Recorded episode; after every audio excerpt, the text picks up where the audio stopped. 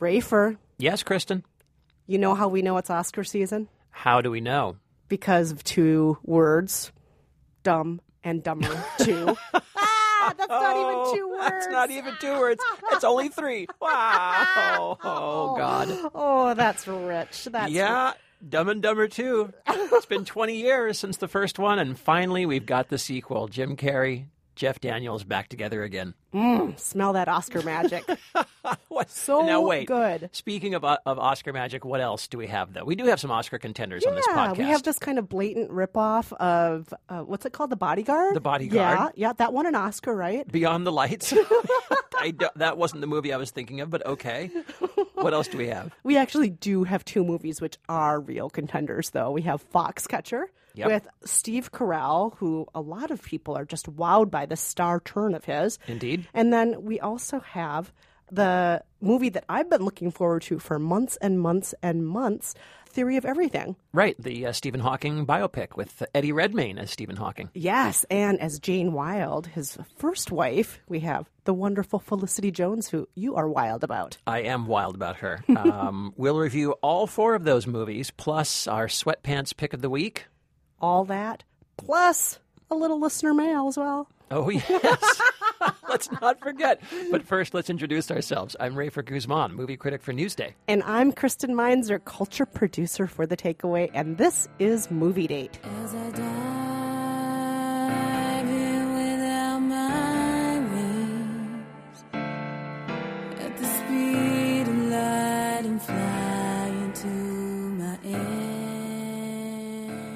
Kristen, I didn't know that you were looking forward so much to The Theory of Everything. Yes, don't you remember it was in my top five picks for the fall season? Oh, that's right. yes, That's right. Because I'm kind of a Stephen Hawking super fan. Are you? Yeah, I kind of. I mean, isn't everybody who's not inspired by this man's ideas, which are so huge, and his uh, vision for the universe and how the world works is so enormous, and yet his physical limitations really are completely the polar opposite of what his brain is doing all the time. So Yes, exactly. I think he's been a he- he's been the source of great fascination for a lot of us.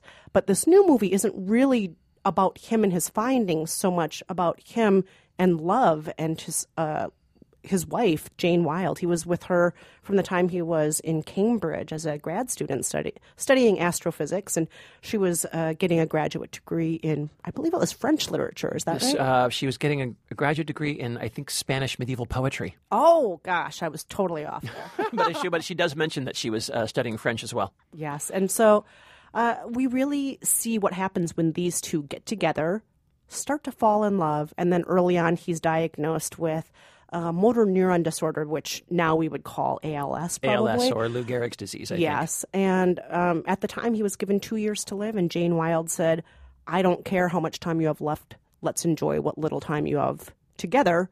But of course, it didn't stay as little time. It turned into decades and decades and decades. Here's a clip. Leave me now. Are you going to talk about this or not? Please, will you just go? Is that what you want? Yes, it is what I want, so please, if, if you care about me at all, then please just go. I can't. I have two years to live. I need to work. I love you. You, you, that, you, you've left a, that's a false conclusion. So, Kristen, uh, what did you think of Eddie Redmayne in this role? It's an interesting role because you you really don't see him out of his wheelchair that much. You get uh, maybe a third of the film. You see him standing up, moving around, uh, and then he deteriorates essentially for the rest of the film. Yeah, and it's a really tough role, I would imagine, because some of because most of the acting is really with his eyes in a lot Yeah. of ways, and he can't really use his body very much. And or even his facial muscles. yeah, and and you know, you get a sense of humor from him. You get a lot of the things that we know are part of Hawking's personality, but how we get them, it's really tough because there's also a point where we can't really even understand what he's saying anymore. Right, and of course, Stephen Hawking, as as most people know, uses one of those uh, speech synthesized uh, communication devices. He, uh, you know, he. I'm not quite sure how it works, but I think he essentially clicks on certain words. He puts them together, and then a, a kind of Mac Mac style uh, computer voice will come out and and uh, dictate his words. So yeah, a lot of times you're not really hearing him or watching him do almost anything. You're right; he's he's doing almost all of this with his eyes. Did you think he was good? I thought he was good, but I really think this movie belongs to Felicity Jones. Oh, This you is- do? Yes, absolutely, because this is based on Jane Wilde's own memoir. Right. This is her perspective on the relationship. This is what she went through, going from a young 20 year old girl who's in love to being a longtime caretaker for a husband who really she's not just carrying his weight emotionally, she's physically carrying him up and down Yes, stairs. right. Plus, she has three kids with him, and what that relationship is, what it's like to have desires um, that she can't fulfill that are out there beyond him. Sure. And I, I just I think it's a fantastic story more about her than about him, and about how they interact with each other. And I'm just going to sound hokey for a second about the little universes we create with other people, and love and power, and all of those things that make up the smallest portions of our lives but also make up everything that our lives are. Uh-huh. Just as much as the stars and the universe and gravity and all these other powers make up our lives. But in our immediate, you know, what we see, what we do, who we're around every day, it's it's a story about that and that kind of idea of the universe. And Yeah. and I loved that.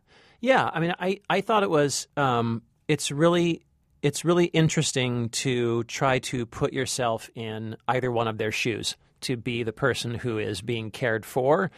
Uh, or to be the person who has to care for the other person who is, you know, really debilitated um, and really can do so little for himself. I mean, nothing really, essentially. Um, I I thought it was interesting to see the way their relationship develops and there's there are some corners that it that that relationship turns if that's the I'm not now I've lost my grammatical syntax there.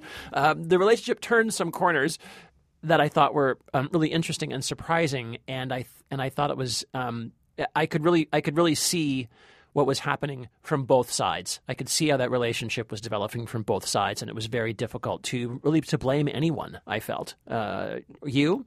And by blame you mean because everyone's making mistakes in this movie too. Yes. Everyone's making decisions that are hard decisions. Yes. And um, and I agree with you on that. And but I really appreciate how much time they spent on Felicity Jones, on Yes. Jane Wilde's character, because I don't think she gets a, all the attention that she should when people talk about Sure. what his life has been. Because Sure. his life for a lot of it hasn't just been him studying and him writing. It's also been him with his family and his wife. So um, I thought it was a really good date. So the theory of everything, good date for you. I'm going to say very good date for my for me too. Um, and I think probably these are two leading Oscar contenders at this point, Absolutely, right? Eddie. Redmayne as Stephen Hawking and um, Fel- excuse me, Felicity Jones as Jane Wilde.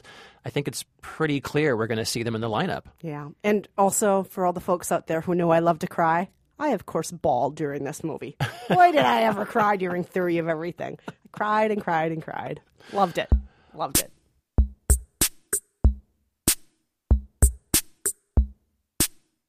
All right, let's talk about another Oscar contender, Foxcatcher. Slightly heavier subject, wouldn't you say? Oh, absolutely. Tell us about this movie, Rafer. Okay, so this is based on the true story, which uh, not many people know, which I was surprised to find. I think a lot of people. I'm one of the people who didn't know. You're one of them. I think a lot of people are going to go into this film um, not knowing what happens at the end, and so we will not spoil that uh, for anyone. But it is based on the true story of John DuPont, heir to the massive DuPont fortune, played by Steve Carell, who is a kind of uh, unstable, uh, unsettling type, uh, you know, a billionaire heir to a fortune who has bought and sold everything all his life and feels very entitled, decides on a whim that he's going to put together the U.S. Olympic wrestling team. Hires a couple of them, uh, played by Channing Tatum and Mark Ruffalo, they're brothers. He decides he's going to use these guys to help him craft his Olympic wrestling team. Of course, things don't quite go the way that anyone planned. Here's a clip. Well, I'm a, I'm a wrestling coach, and I have a deep love the sport of wrestling. And I wanted to speak with you about your future, about what you hope to achieve. What do you hope to achieve, Mark? So creepy. That is Steve Carell as John DuPont. He is uh, playing this uh, sort of, I'm not sure, how do you describe that character? He's just a little off. There is something wrong in his eyes, something wrong in the way he is interacting with people, speaking, his posture. There's just everything about him It's not quite right. repellent, and uh, he is, I think, as as we're going to hear more and more as this film rolls out, he is amazing in this film.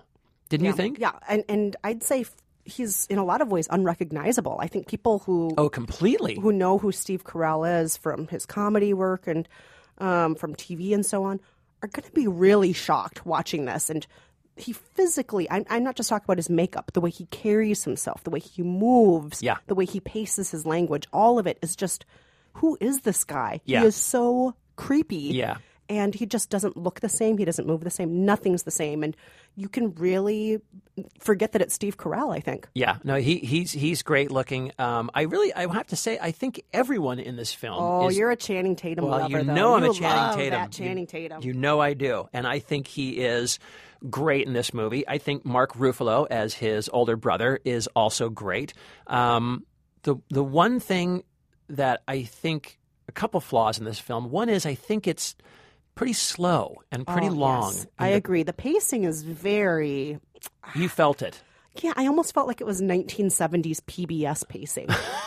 Do you know what I mean? Wow. It's yeah. really, it's re- a lot of long, slow scenes where people aren't necessarily talking, or they're talking for maybe longer than you would want them to. Yeah. um, things are stretched out quite a bit. So yes, I agree with you about the pacing. Yeah, and I and I also think um, this movie is directed by uh, Bennett Miller, uh, who did Moneyball, uh, one of my favorite movies of the last couple years, and also um, Capote, which won Philip Seymour Hoffman his Oscar.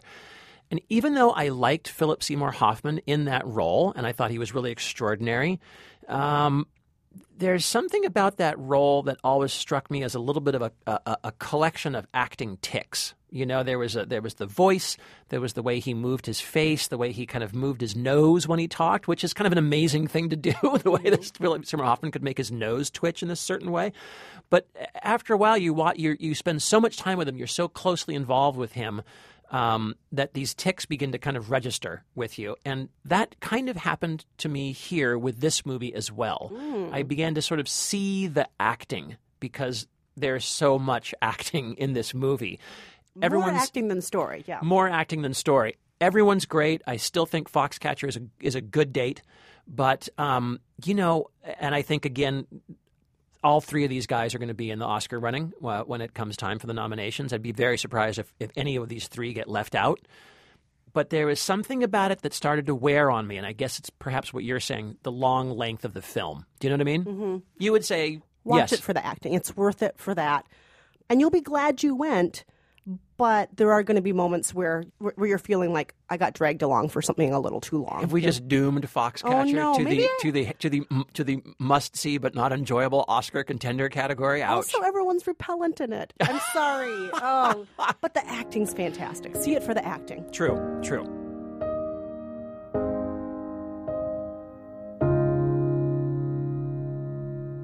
Can we talk about another Oscar contender? Yes. It's called Beyond the Lights. Uh, now, this could be a contender for best song because you were telling me that you liked the music in this movie.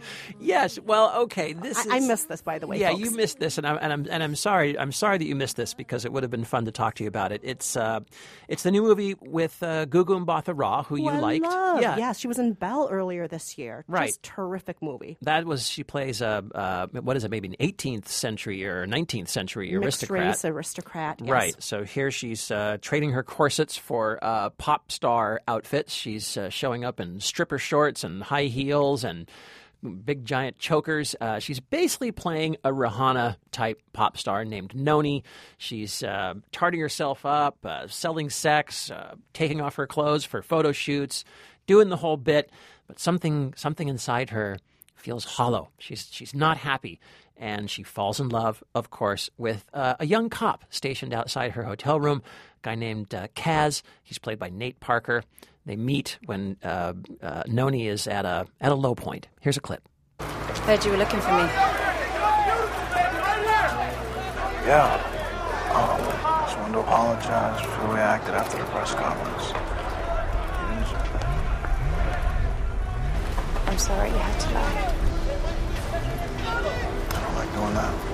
Anyway, that's what I came to say. And see if you're okay.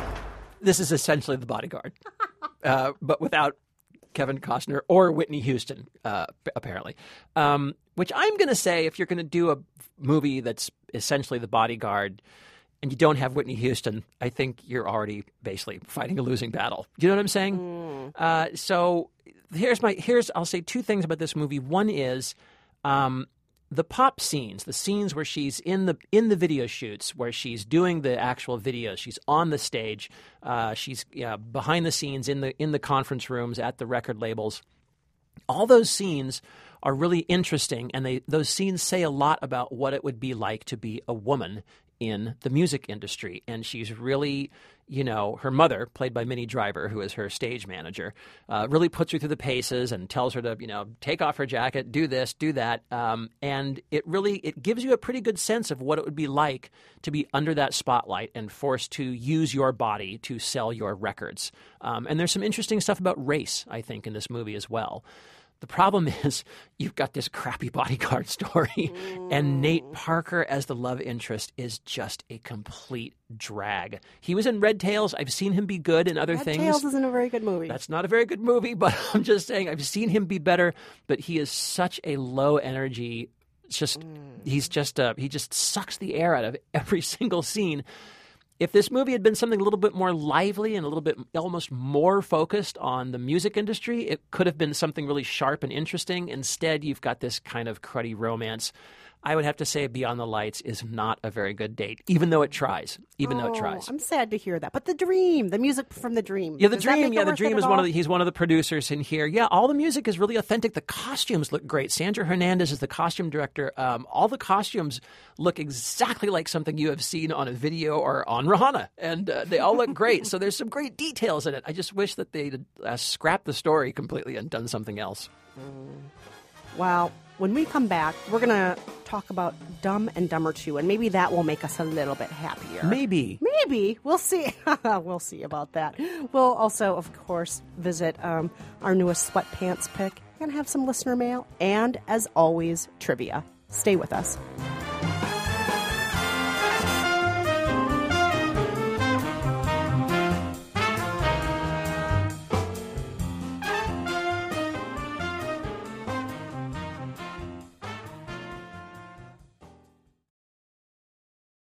I'm Rafer Guzman, And I'm Kristen Meinzer. and this is Movie Date. Rafer, Yes. you know what a lot of people did last week? What? They went to our Facebook page, Did they? facebook.com slash movie date podcast. You know why? Why? because they wanted to answer our trivia answer. They also called 5717 movies to do that. That's right. But we're not even going to get to the trivia stuff for a while. But we wanted to remind listeners they can always go to Facebook. They can go to our phone lines. They can visit us anytime, even if they're not listening to us. We're so available. We're always here for you. We love you guys. We love you. All right, Rafer, let's talk about Dumb and Dumber 2. Two, spelled T O, That's correct. because because the guys in the movie are dumb, They're so stupid. right? Okay, Kristen, give us the rundown of what Dumb and Dumber is about. All right, so we have our two buddies, dumb, dumb, dumb, dumb buddies, played by Jeff Daniels, Jim Carrey.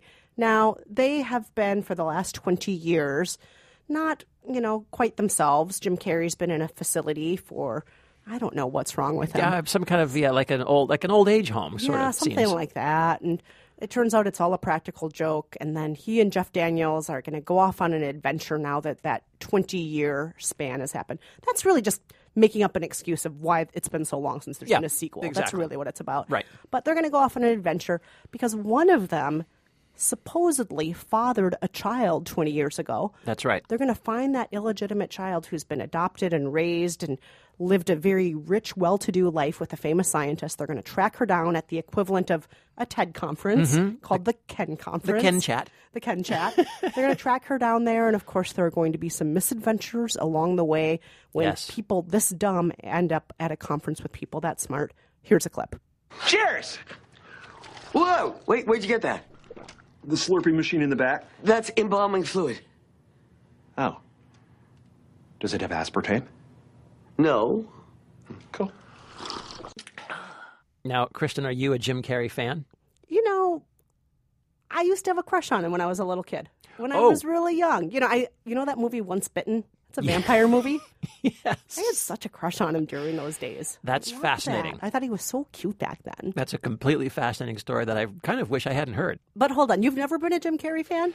I have never liked Jim Carrey's sense of humor. Something about Jim Carrey, and this is just one of those things. I'm not saying anything about him as a person. Something about him on screen just creeps me out. Really? Yeah, I find I find him creepy. I don't find him funny. stretchy? His he's too rubbery. His uh, there's something about him that just I that I don't it gives me the shivers. Although I but I've liked him in his dramatic roles. I liked Oh, him in The. Truman Show. I liked Eternal him in Sunshine. Eternal Sunshine of the Spotless Mind. I thought he was really good in both those, and I was taken aback at how much I at how much he kind of en- endeared himself to me in those two movies because I I dislike his other movies so much. I was never a fan of the original Dumb and Dumber, and here's why. I think I think the Farrelly brothers who created that are funny, and I think they have they they they know how to set up a joke and they know how to deliver it. But there's something about these two characters that is not. Um, there's nothing sweet or or or cuddly or endearing or nice about them. They're just two kind of stupid, self-serving, slightly malicious lowlifes that I can't really I can't enjoy their sense of humor when they're pulling these pranks and dumb things are happening to them and dumb things are happening to other people because of them. I can't I don't get that aw shucks feeling. It's, you know, I, I think it's interesting that that's your big issue, that their characters have no kindness to them. yes. Because I know that you're not a big fan of just poop and fart jokes either. And that, Mm, well, that's their only, that's the only kind of jokes they do. Yeah. Poop, fart, poop, fart, Yes. poop, fart jokes. I look, That's I pretty much it. And and the fact that you might be able to put up with them if they were kinder and were still doing poop and fart jokes. Yeah, I think would. Is ridiculous. I would. because it would still be those terrible poop and fart jokes. That's but I'll, but listen, that's why I was able to put up with. Uh, I mean, unlike every other critic, apparently, I was able to put up with uh, a million ways to die in the West, the uh, Seth MacFarlane movie, which was a lot of poop and fart jokes and Yes, worse. Yeah. But because he and uh, Charlize Theron were so likable, I was able to kind of roll with it, even though that's not my style. Here, you just got to watch these two. It's a lot of just a lot of bodily fluid bathroom function jokes and I just, you know, and when the two characters are kind of despicable, there's not a lot for me to go on. Do you know what I'm saying? Mm, but I feel like I I feel like the energy is there. Carrey is, you know, he's he's putting his all into it. He's he's every bit as kind of wild and loosey goosey as he was in the first one. Jeff Daniels, I actually think, has gotten a little better since then over the last twenty years. I think he's like funnier and takes more control and gets more kind of set pieces in this movie. All that confidence from the newsroom. exactly. Well, you, you got to give him credit for being, uh, you know, versatile. Versatile, yes. But, so you know, it's one of these things where I, I try. You know, is it a is it a bad date? Is it a good date? It's Dumb and Dumber horrible- two? No, you think it's, a horrible date? I can't even tell. Absolutely horrible. Horrible, you Hold say? on, what do you mean you can't tell? We were sitting Well, next just- to each other. Remember, like half the movie when I had my face covered, yeah. just like get me out of here. When is this going to end? And then I would hear you laughing next to Yeah, me. but they were like you a- were laughing. Oh a yeah, few yeah. times. There where- were a few. There were a few moments. You know, I mean, I thought the. I think the practical joke idea that he that he'd been sitting in a wheelchair for twenty years as a practical joke was kind of funny. I think mm. there are these. There are like moments where you you get a laugh. Rob Riggle, who's in the movie, um, he was in Twenty One Jump Street. He was in Let's Be Cops. He's really good. He plays uh, the villain uh, in this film. He's good. I think he helps things out. Uh, Kathleen Turner uh, playing uh, Fraida, who's a that character, by the way, is a holdover from the first movie. Um, I could do without the kind of like aging slut. But you know, sh- she was supposed to have a young Fraida version in flashback, played by Jennifer Lawrence. that's right. And uh, all those scenes supposedly were filmed with Jennifer Lawrence, young Fraida flashbacks, but she had a kill switch uh, or a veto option In her this- clause, in her contract? Yeah, so you know, And she killed it, huh? end, she she killed it. Oh, she said, "I don't want those scenes. Cut them." I would have liked Which to have she was uh, very smart to do because this movie is terrible. It, but it's I, all I can say is it's hard for me to say because I was not a fan of the first one, uh, but so many people were. It's almost impossible for me to say whether whether Dumb and Dumber Two is uh, like a good date or a bad date or what. I just I never liked it in the first place, and I don't like this one that much either. But I feel like if you were a fan, this one might actually live up to your expectations a little bit. Do you know what I'm saying? Mm. Skepticism from Kristen Meinzer. All right. Well, let's move on then. What do we got next? You know what we have. You're wearing sweatpants. It's Monday. am I, the Queen of England? I don't know. Does the Queen of England only wear sweatpants? When you are a man, sometimes you wear stretchy pants in your room. Hooray, it's sweatpants time. All righty. All right, so we got our stretchy pants on here. We're ready to not leave the house. Let's let's turn on some idiot box or some of that internet stuff and see what's on there. Yeah, so this is. I mean, does now does the internet even count as an idiot box anymore? I feel like the internet is also kind of a smart box. It is a smart box, You but know? you know, but look at how much time we're spending being smart on that idiot box. Okay, well, that's like how much time are you actually like looking up and researching the itty bitty details of the theoretical physics behind Stephen Hawking's ideas? Well, I, you know what I did? I read the book. Really? I did. Yeah. What? It was of no real use to me when I was watching the film, but I did read the damn book. Really? I want some credit for that. Wow. I did not go to the internets. A brief history of time is Exactly. what Rafer is referring to. I hope, right. and not that's- to that comic book that. What? Okay. All right. No. Okay. So, what do we have on the TV and internet this week for our sweatpants pick? We have uh, we have essentially a web series called High Maintenance that's that's been getting some buzz. Uh, oh, buzz, get it? It's about the joke there, of course, is that it's about a pot dealer, an unnamed High maintenance. high maintenance. My wife, who watched this with me, actually thought it was referring to um, co-op and condo fees until I had to tell her Only no. New Yorkers would get that. That's that. what I said. No I one's was like, "You're so that." Brooklyn." Uh, this this web this this web series does take place in Brooklyn. Um, basically, it's kind of I think what you would call like an anthology series. It's something like um, like Six Feet Under a little bit. You do have a regular character who shows up, who is the common thread, but mostly guy. the guy. He's just called the guy. Uh, but mostly what you have is um, him kind of being your springboard into a, a standalone story of some kind with very little overlap between any of these stories. Um, so each one kind of can stand on its own. Here's a clip. Well, what about a pound? That's a lot of weed, man. Yeah, I know, but uh, you know, how long do you think that would last? I mean, she needs it for her anxiety and you know, tough times. That depends. How much do you smoke? Oh, I'm like a super lightweight, so like a one hit, and I'm just like, oh. Okay. Then, like, forever. Yeah, and so we get to know different characters, um, each of their little lives or big lives, and what leads them to call the guy, why they need this marijuana. Right. Um, and in a lot of this, we're kind of just looking at ridiculous hipster stereotypes, Brooklyn Yeah. stereotypes, and so on. Kind of, um, and, and and a lot of them we're just looking at how irritating they are, thinking. Thank God you're getting stoned because you're just getting on everyone's nerves now. Right. Just sit down on the couch and be quiet. Right. But I would say there are a few moments, and I, I'm going to point specifically to episode three called Ruth, Ruth, yes. which is very touching. And we're looking at people uh, with kindness whose lives aren't necessarily all what they want them to be, who need some connection, who need some love, who find each other. And the story is very little to do with marijuana. Yes. And most of them actually don't have that much to do with marijuana. Yeah, this this, this definitely takes place in a in a uh, marijuana normalized era. Yes, yes. And uh, I have to say, episode three called Ruth, I sobbed at the end. I Did you? really, I just cried and cried. I thought it was so touching. And after watching so many episodes where people aren't necessarily, the characters aren't necessarily treated with compassion, but kind of treated sa- like a joke. More satirical. Yeah.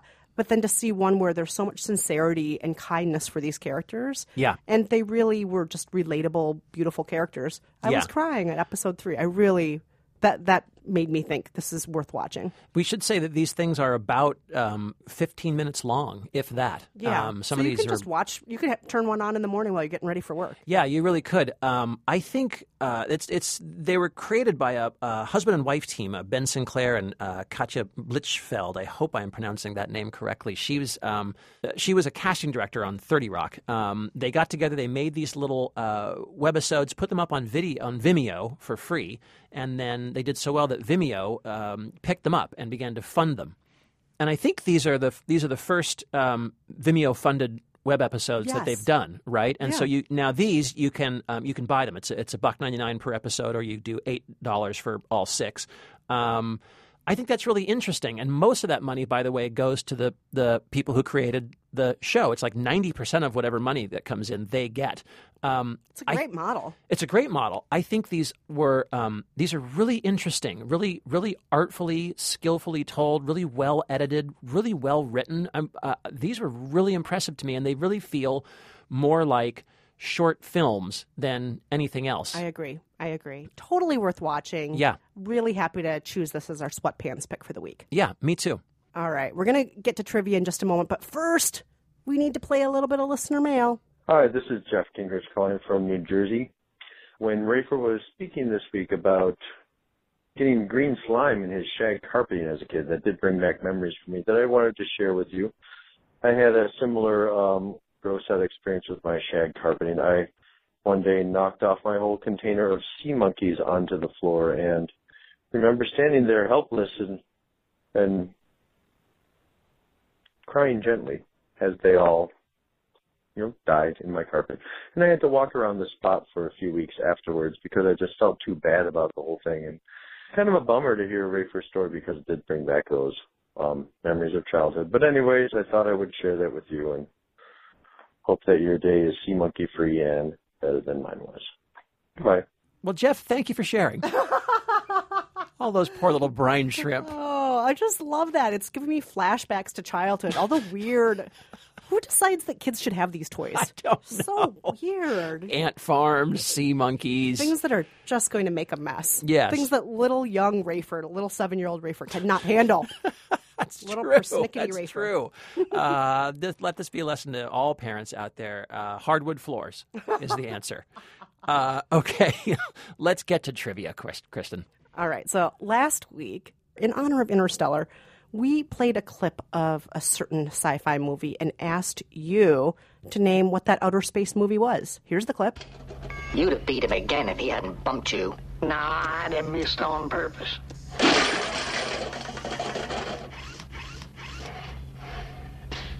Don't worry. I'll uphold the honor of the old outfit. Star, Vincent's my name, sharpshooting's my game. Try me.